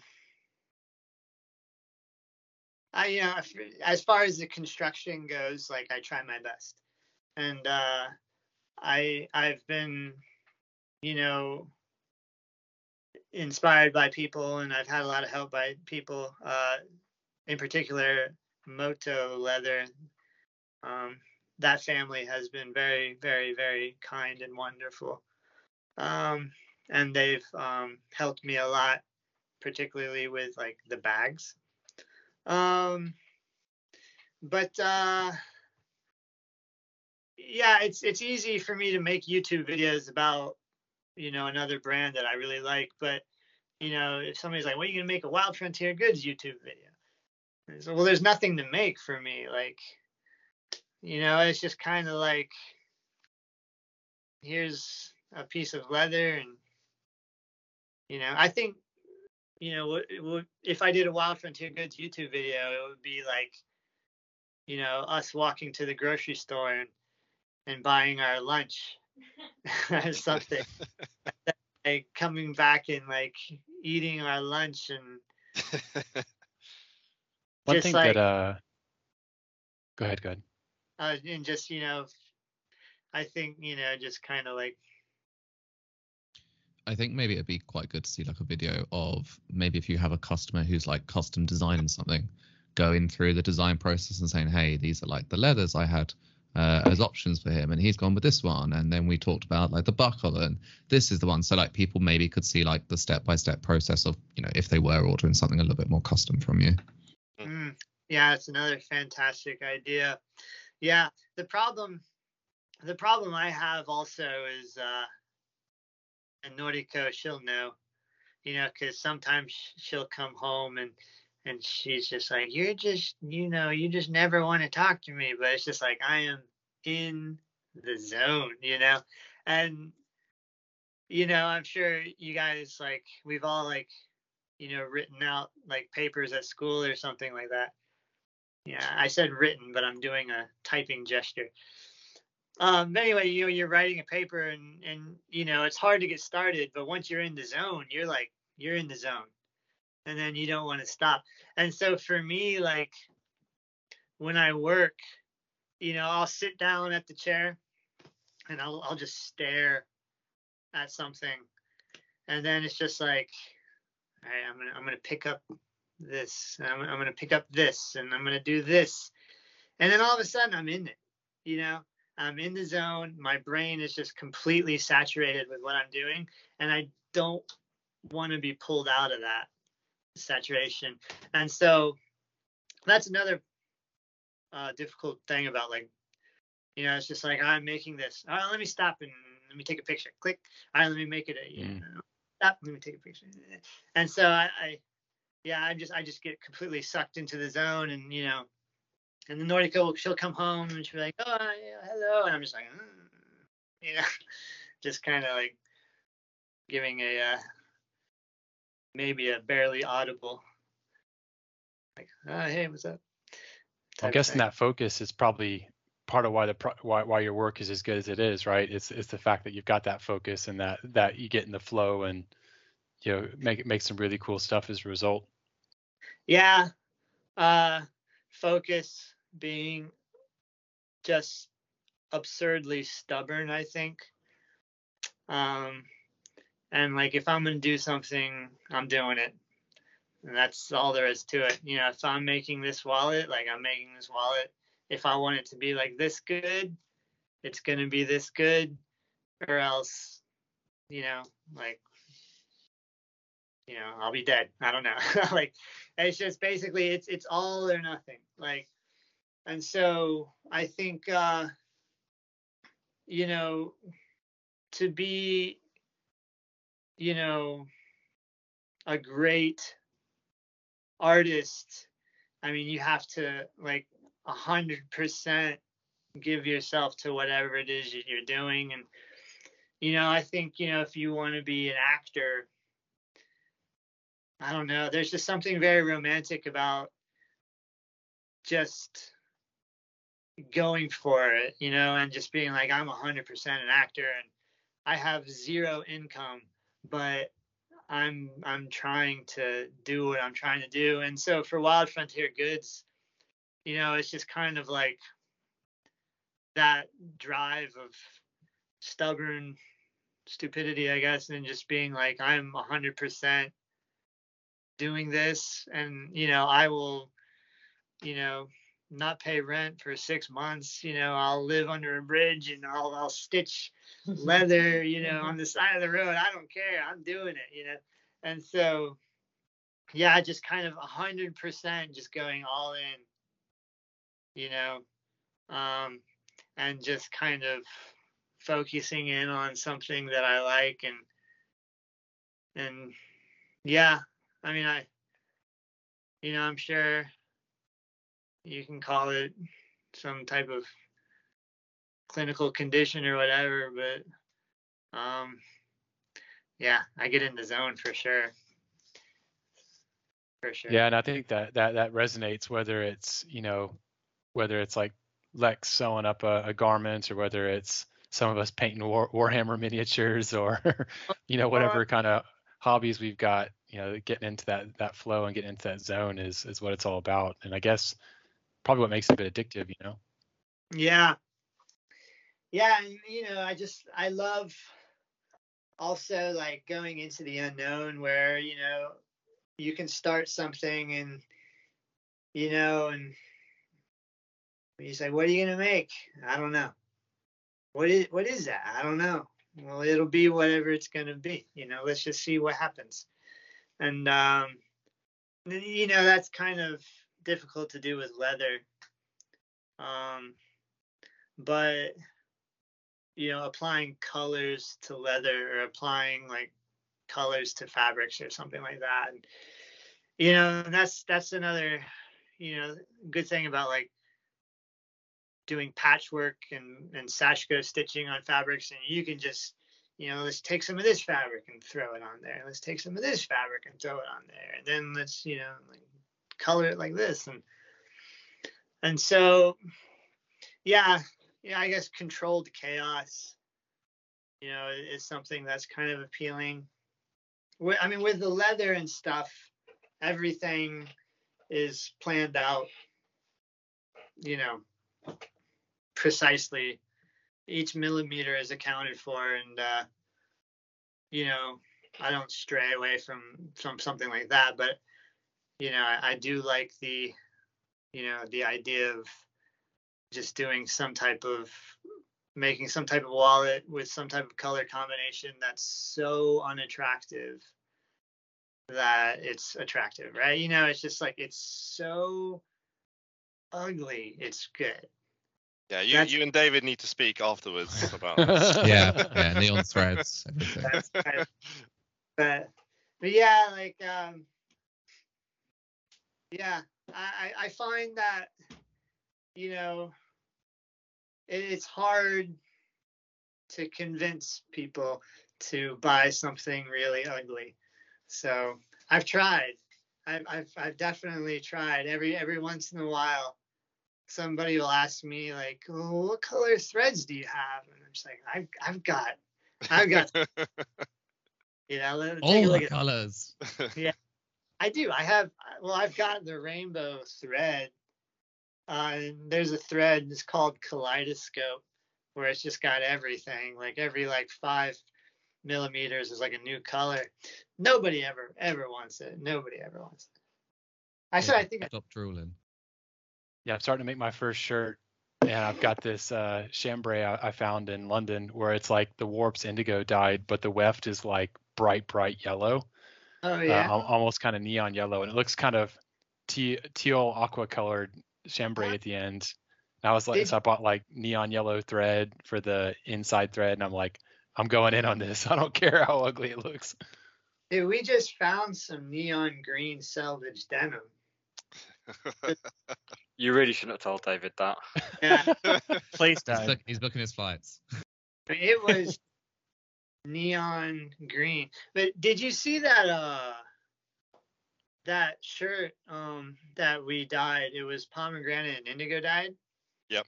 So it was like Ooh, yellow and blue mixed with green. Um that's a really cool idea for for making like a shirt too, I think is you know, using uh a mixture of colors to make a color. Um but yeah, I yeah. I don't know. I like it all. There's really nothing. I mean, like that brand Naked and Famous, I think is kind of like uh just you know, personified, you know, strange, I guess. I don't want to say ugly because it's not ugly. I mean, some of this stuff is weird, but you know, for what, you know, as as far as like you know like you know extremely high quality well like constructed denim. I mean naked and famous isn't that type of brand but i i celebrate their uh willingness to do whatever it is that they want to do. Um and i i find that you know it's it's it's really fun. And you know it's a bit it's you know it's not for me some of it but like i i really like the guys who run that brand. Um they're They're ballsy. yeah yeah. I mean they did the street fighter jeans and i think that's great. I mean the, you know the denim is not good and you know the stitching is not fantastic but the idea is really fun and that's just that type of stuff is is you know what I like to uh, celebrate and they did like Friday the 13th jeans or something like that and it's just it's just it's wild and crazy I mean I'm not buying this stuff but I really really like it um Yeah, we all Yeah. had a laugh about the Matrix jeans they did. I don't know if you saw those for the the new Matrix movie. I I don't know Matrix jeans maybe I saw 'em. I don't know they're pretty ridiculous. They did one where they like painted polyurethane, like black polyurethane over the top of the jeans, so it looked like it was like fake leather, I but did then it would that. crackle off and peel off, and like there's like black denim under it, and it's just sort of yeah I I really I think that, uh yeah I don't know okay I That's mean, my response to them most of the time. I mean, like th- that type of stuff is like I want to see it. You know, I just want to look at it I wouldn't want to wear it. Nah, I don't want to. Yeah, but you know, like not to say that you know it's too funky because I mean, you know, we're in Tokyo, we can wear whatever we want to wear, and so like it's just that. Yeah, I mean, naked and famous, goodness. Uh, you know, I feel like it's always good to have someone in the industry pushing the boundaries of what you can do with, Mhm. you know, workwear and heritage and that, you know, Yeah. it's good to have someone innovating and, you know, that then pushes other brands to, you know, maybe take a step out of the comfort box a bit. Well, you know, I always say that, you know, people, if anyone wants to, you know, be a little too like snobby, yeah, I'm a denim snob for sure. You know, like I only wear like the best of the best of the best. But I would never, you know, look down on a brand like Naked and Famous. It's it's crazy and it's definitely not for anybody or you know like naked if it wasn't for naked and famous and if it wasn't for like nudie jeans then a lot of people like making money now in this industry wouldn't be making money because they have opened up the door for APC as well, let's say. brands. And you know quite often you know somebody's first exposure to japanese denim is going to be naked and famous or something. You know like apc jeans naked and famous jeans. I mean you know naked and famous came out a long time ago. And whenever naked and famous came out there really wasn't a lot of selvage jeans for sale you know available. It was just kind of like what's coming out of Japan, and then maybe a few other like uh, random brands sprinkled throughout. And then you know, Naked Famous started coming out, and you know they're making jeans for like $120, which is like an affordable selvage, you know. And uh, and then so people start buying these types of jeans. And then, you know, it's just kind of like, well, what else is out there? Oh, you know, samurai jeans. Oh, what's that all about? You know, and so, you know, you start exploring other brands, and you know, I think it creates an industry, you know, for, you know, people, because you know, in Japan, everyone is kind of kind of aware of like quality denim, but if you live in, uh, I don't know, Milwaukee or something. Well, Milwaukee's got a store, I think. But if you if you live in some like small town USA, like you know, selvage denim is a thing of the past, and so you know, if it wasn't for Naked and Famous, you know, kind of exposing more people to this uh, this type of clothing, I think uh, the industry wouldn't be what it is right now. You know, it wouldn't be as big as it is, and there wouldn't be as many different uh, denim brands. I don't think. Yeah, it's interesting. There's definitely like a trend right now of like weft experimentation, whether it's like, you know, Tanuki using black beans or even like, you know, PBJ doing some different wefts. And it definitely it seems like a bit of a trend around natural weft dyes in particular. I know um, Merv's pushing a lot of that with his Okayama denim collabs. Um, see, but yeah, definitely you have you have to kind of look back and say like, well, who kind of kicked all that stuff off? And it definitely seems like Naked and Famous kind of started that whole openness to, to experimentation in raw denim. Yeah, yeah, the colored wefts. Um, I mean, Strike Gold has had their little uh, little uh, subline of colored weft denims for long, long time. But um, yeah. I What's mean, that you know, called for the for for those that don't know? Is it just samurai? Is it is, does it have like a special name or is it just just samurai? Oh, it's like a subset. Tenryo, Tenryo denim. So there's like the strike gold and then Tenryo denim, and then that it's branded Tenryo jeans, and it's got like red, yellow, green, blue weft denim and stuff like that. It's not very uh, commonly available, maybe even outside of Japan anymore. Um, but uh, yeah, I mean, you know, jeans like you can you know for me and my personal taste is like you you, you push it so far and like you know if i if i look at like pictures from like you know five years ago and i'll see the jeans i'm wearing. It's just like but like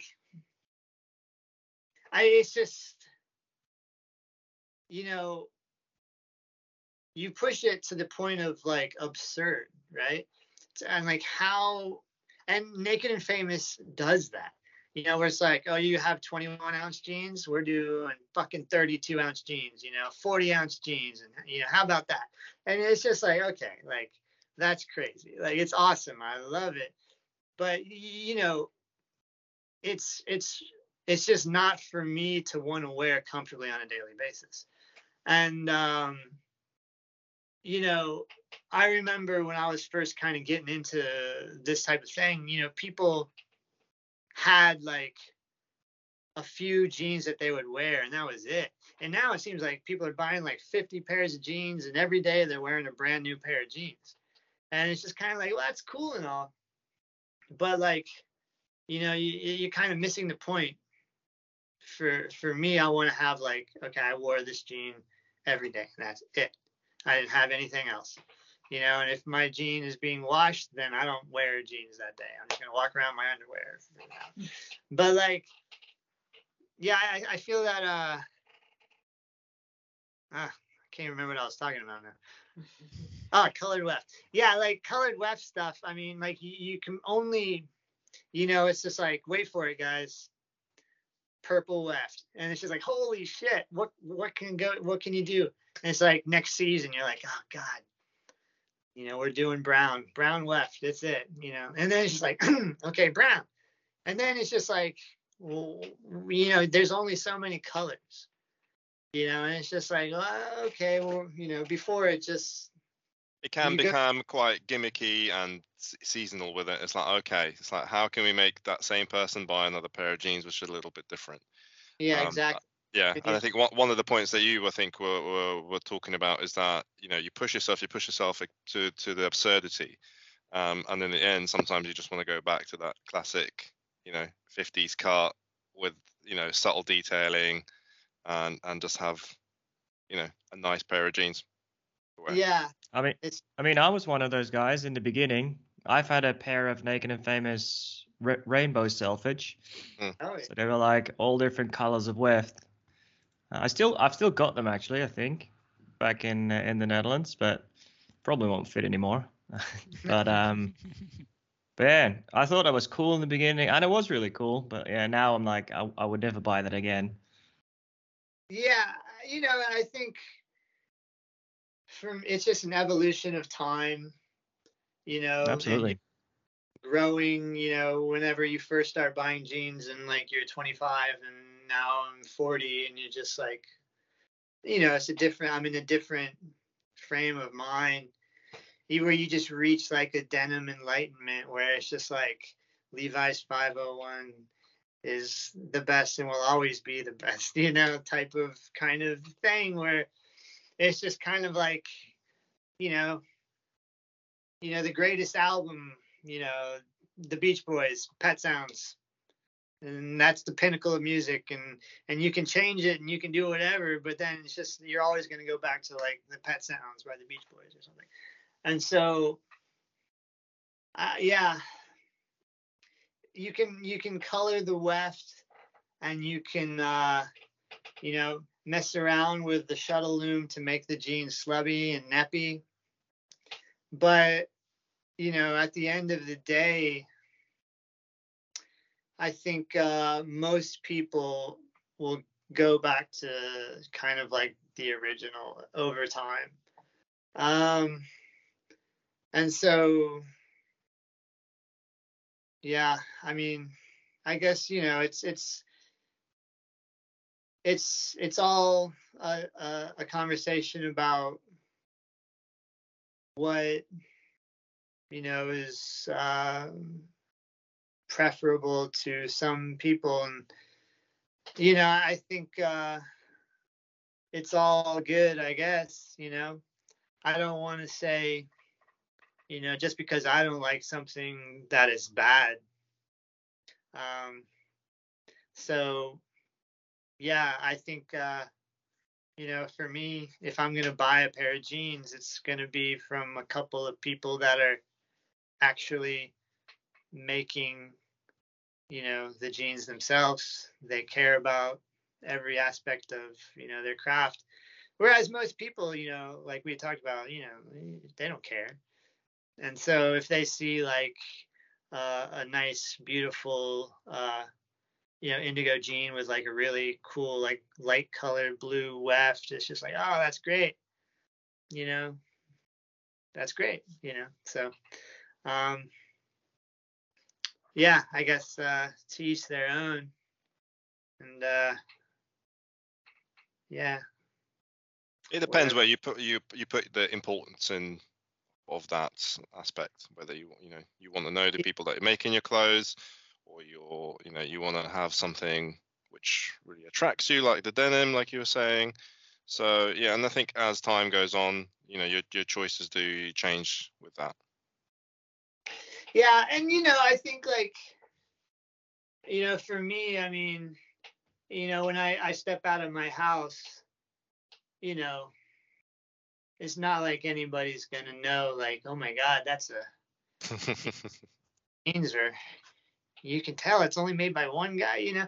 And, you know, it's it's all for you, right? You know, it's it's it's a personal decision on what you want to wear, and it's a personal decision on what you want to buy, and and it's just kind of like an outward expression of like your inward self and and um yeah just for me personally like you know just wear what makes you feel good and it makes me feel good to have in my opinion what is like the best right? And so those little details on what makes you know you know the difference between a $300 pair of jeans and a $100 pair of jeans. And I, I just for me personally i like to look at those details. Um, you know if i'm sitting on the train and i'm just like fiddling around with my belt loop or something like that you know? Um, so yeah. Um, yeah it's, it's really hard to say what's you know because you know like who is the best artist you know who's the best painter and you can say who's good, but you know why are they good? And you know it's just I don't know. It's just there's there's too much, too much great stuff and too much uh, interesting stuff, and I, I just find you know try to find like the beauty in all of it and and try not to be too snobby about kind of talking to people, you know, about what's good and what's not good. Yeah, and I guess it's uh it's an interesting one too because you can like really go far down the rabbit hole and you know uh like I saw a Business Insider video the other day on on raw denim and like it's like why are Japanese jeans so expensive?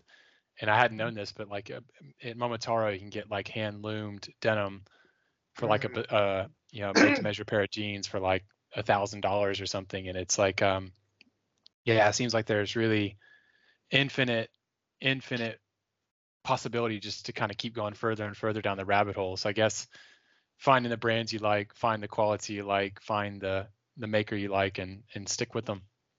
Yeah, really. I mean, yeah, Momotaro, those hands. I don't even know if those are real. I just, Just make one for the Uh, video and that's it. Hmm. yeah, pro- It's like whenever you ask about it, it's like, nah, sorry. probably. I think. uh Yeah, I mean, you know, like uh, that indigo dyeing brand, uh, Buaisou, where they they make jeans and their jeans are like a thousand dollars, and it's just like what, thousand dollars? Like what's going on here? And yeah, you know, it's uh, it's just you know different you know details and ah, you know I don't know. I mean. Yeah, that I think that that Business Insider thing. That's an old, really old uh, article from from Momotaro, focusing on Japan Japan Blue. Yeah, this one was a YouTube video. It just popped up in my feed the other day. I don't know. I don't know if it was a recent video or not, but it's basically like I guess maybe they took the article and, and did a video form of it, or or it could just be a really old one that was recommended to me. Yeah, I think I've seen it. Yeah, they yeah they did some stuff. I mean, uh, God, I did. Uh, I remember I did. I can't remember that. What was that magazine called? That the magazine that I did that interview with or whatever. Oh. And I don't know. I did some some. It was like a Korean publication, and they also publish in English. And I remember we did like an interview years ago, and whenever it was finally printed, like I remember reading it, I was like, I didn't say any of this, dude. They like I completely made it something else, and uh, yeah, I was bummed about that. But uh, yeah. Um, speaking of Naked and Famous, you know, I, I won the first Naked and Famous denim aging contest. They were that. That's another thing. Naked and Famous was the first, like, to do that type of thing too, Mm. because they did that contest like that must have been over 10 years ago like 10 or 11 12 years ago or something like that but yeah um yeah so those are i don't have those jeans anymore. But um yeah naked and famous. I was like one of the first to bring around like the denim aging contest that's like so common nowadays. Yeah, I'm doing the current Indigo Invitational, and uh, I've never done a fading contest before, and I'm trying to decide if it like is is cool or if it's ridiculous because it's like I don't just want to wear one pair of jeans for a year straight, but I'm also interested to see like how the fading goes with it. So I, I don't I know. think I think it's it's quite nice to give yourself some focus in terms of that. Um, like I did it with the TCB jeans, the 40s, and I- I wasn't really there for the trying to win the competition. I was just into it because I liked the story behind it, the denim that you know they made specifically for that pair of jeans, um, the cart, which was good. Um, so it was just nice to to do it from that point of view, but not to see how quickly you can trash your pair of jeans. You know, in the least- in the least amount of time. Yeah, yeah. I, I think also there's something like that. I mean, it's just like it adds a little bit of spice to your daily life, you know, where you can wake up and, and feel a little bit of excitement, like, ooh, if if anything, you know, goes wrong today, then whatever. At least, you know, like I'm wearing like a I'm doing something. I'm feeling a little bit productive about wearing like a contest jean, you know and of course, you know, try to explain that to somebody who's like, you know, I'm I'm fading contests and, and just like what? But yeah, I think um yeah, it's something it can add a little bit of you know, a little bit of joy to just like kind of like your daily life or whatever. Um Yeah, my uh, my partner's um, doing a, a master's in creative writing right now, and she wrote a poem recently about like a fading contest. Um, and I, I'm trying to see. I'm still trying to convince her to let me share it, but it's, is a poem she wrote called Faders, Right. and it's uh it's pretty cool to see because she's not a denim head at all um, but it's fun to see kind of her sort of interpretation of what we're we're interested in maybe Oh, that's going to be a some- new slur for us. Yeah, damn faders. yeah Yeah. faders Yeah, the fades of yesteryear fade away like the leaves on the trees or something. I don't know. Get into that. Yeah. Oh man. But yeah, you know, I, there's just so many, so many fun things to do in this, uh, in this, uh, you know, little lifestyle. You can do. There's also like the leather patina aging contests and stuff like that. And yeah, it's, That's the, that's the next thing, isn't it? People are going uh, a bit crazy for. oh do you mean Uh, the stitch down patina thunderdome Yeah, yeah. I see. Mm. They're, they're starting. They're, I think they're going to be doing other goods now apart from boots. I think I saw. Uh, Yeah, they adding some other. They should definitely do wallets. I think. official Everyone- sponsor wild Yeah. frontier goods Everybody, yeah, yeah, yeah, I- yeah. I think uh, all that kind of stuff. It's fun. It's it's interesting and yeah. Um. Yeah, you know, my moods change quite often, and so you know, you know, one day I'll be like, yeah, fuck that stuff, you know, like contest, you know, but then you know, you think about it and you're like, oh, it's fun. I want to do it. Like, I wish I, you know, I never, I never know about this type of stuff. I'm always like kind of out of the loop, it seems. And, and all of a sudden people are like, all right, the contest has started and we're rolling. It's like, ah, damn, I should have, you know, had something created for that contest and joined up. And yeah, I don't know. Um, yeah. Would you ever want to make something wearable from leather, like shirt, jacket? Yeah, for sure. For sure. Jock strap. That's- Sure. Yeah, uh definitely, definitely, definitely. I would love to uh do like hand stitched leather shirts, um, hand stitched leather jackets or something like that. Um that would be really cool. There there's a guy who, in Japan who uh does hand stitched jeans. Wow. And he was doing a hand stitched leather jacket or something like that. Um, yeah, so I mean, you know, any anything that you can, you know, stitch with a machine can also be stitched by hand. Essentially, it's just it's going to take a lot more time. But uh, yeah, you could do it. So I think it would be it would be kind of fun to just kind of work out a pattern and then you know fuck it up about a hundred times and then uh eventually you know you got yourself a, a wearable leathered shirt or something i think that would be great um yeah for sure um moto leather makes a, a leather shirt Hmm. um that's uh very enjoyable to wear and are they Uh, on instagram as well Moto Leather, of course. Yeah, Moto. They've got like 20 different accounts. I. is it just like moto leather Yep. Yep. cool leather things, Moto. I don't know. Moto Leather. I don't know. There's a lot. Uh, but um, they also uh, they. I think Ilya, you saw that jacket that they made that Mhm. has like that skull kind of uh embossed under the back or whatever. Yeah, Like, they make some crazy, crazy stuff. Yeah, just like one-off art pieces, and that that thing was hand stitched together. That's oh, not okay. yeah, so. Um. Yes. Uh. So I would love to, you know, have some kind of like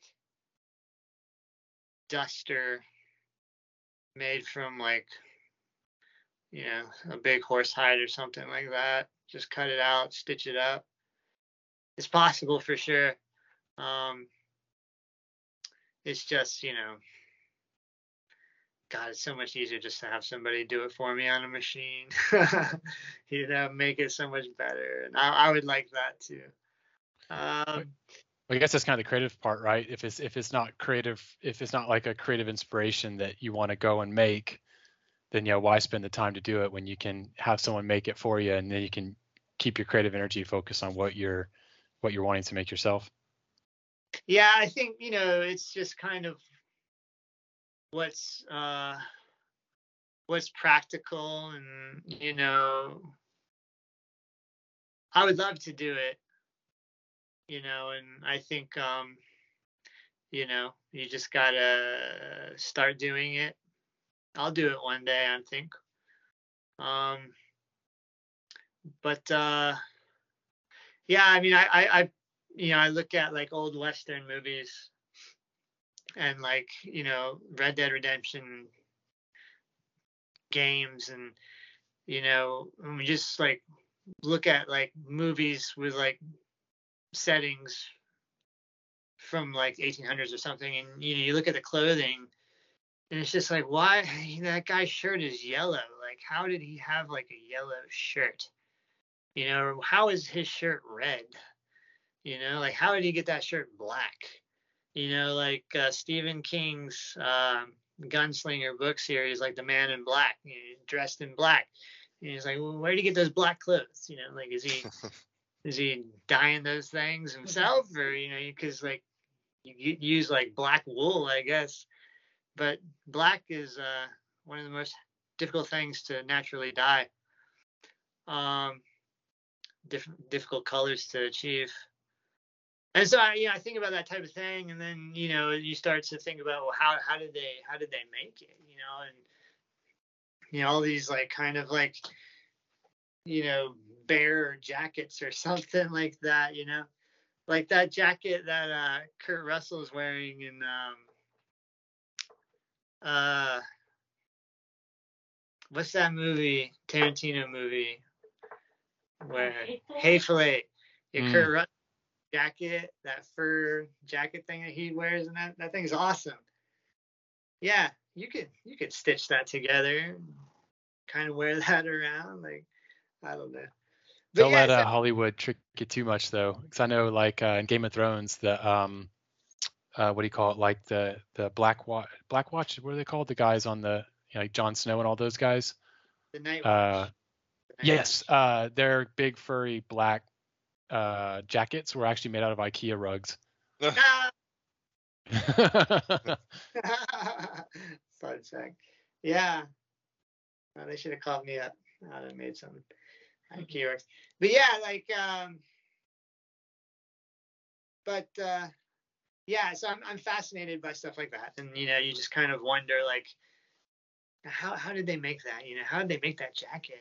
how, how did they dye that? It's so interesting. And, and so, uh, you know, how can I do it basically? Like using what I have available. And yeah, I don't know. It's all uh, inspirational. It's interesting. I guess on that note, maybe a, a good a good place to kind of to wrap things up a bit. Um, I'm aware it's probably pretty late over in Tokyo. Um, I think yeah, it's been super cool, Mike and, and Noriko, to, to meet you both and, and and talk to you in video and you know learn more about the brand, learn about the creative process, learn about you know how, how you choose what you make and and kind of what what you're making and what we might see in the future. So I'm interested to kind of see where, where you take things next, and I'm hoping yeah. some of our our listeners uh, choose to uh, to pick something up from you. Yeah, yeah, no, I mean you know. I don't know what you know tomorrow. Who knows? So six months from now, who knows? I'm yeah, I'm I'm definitely wanting to do some uh, Cordovan belts. Ilya, Ilya and I, we talked about that. Um, and Ilya and I will probably be the only ones that wear them. But that, that'll be our, you know, and then Noriko and I, we watched, uh, we were watching Sons of Anarchy, and decided that we're gonna start our own biker gang. oh, I'll join. Cool. Interestingly, that was the inspiration for the Sons of Selvedge kind of aesthetic and, and Oh, yeah. uh, name Yeah. and stuff. Yeah, yeah. Yeah, yeah. We, we were just watching and Noriko's like, we should start a biker gang. I'm like, yeah. We'll have to think of a name and and, and but yeah, you know, just kind of have like different like you know, like You already got a perfect name. You already got a perfect name for it. Wild Frontier Club. Yeah. Wild Frontier Gang. yeah, I don't know. We'll Well, uh, see. We were gonna start a uh, a heavy metal band too, just her. If you do So- uh, hardcore music, Andy will, will, will probably sing for you. I I play think- bass. so maybe we'll we'll start using some more of that music that we create and, and some reels or something like that. But um, but yeah, no, yeah, um, just trying to uh, you know, constantly be in a state of curiosity and um, you know, improving myself uh, in whatever ways I can, and just Keep it up. finding. Saying Wild keep it up, keep Frontier it of going. Yeah, creativity. that's it. Yeah. Well, yeah, we were gonna. We have uh, these stray cats and, and stray raccoons that are coming up to our house recently, and we're we're finding inspiration and, and writing songs about them. So Wild raccoons, yeah. T- totally unrelated, but I've got I've got four rescue cats that we took in like six or seven years ago and domesticated. yeah, Um, and they're they're super weird and and kind of half half domestic, half wild, whatever. But yeah, I've got an Instagram account that's dedicated to to their life, uh, called Four Rescue Cats. so um, yeah, maybe they can be band members of your your uh, it's not a band. yeah, be in your music video. yeah, that'd be awesome. Cat. Cool. Well, I guess maybe um good place to wrap up the the, the interview there.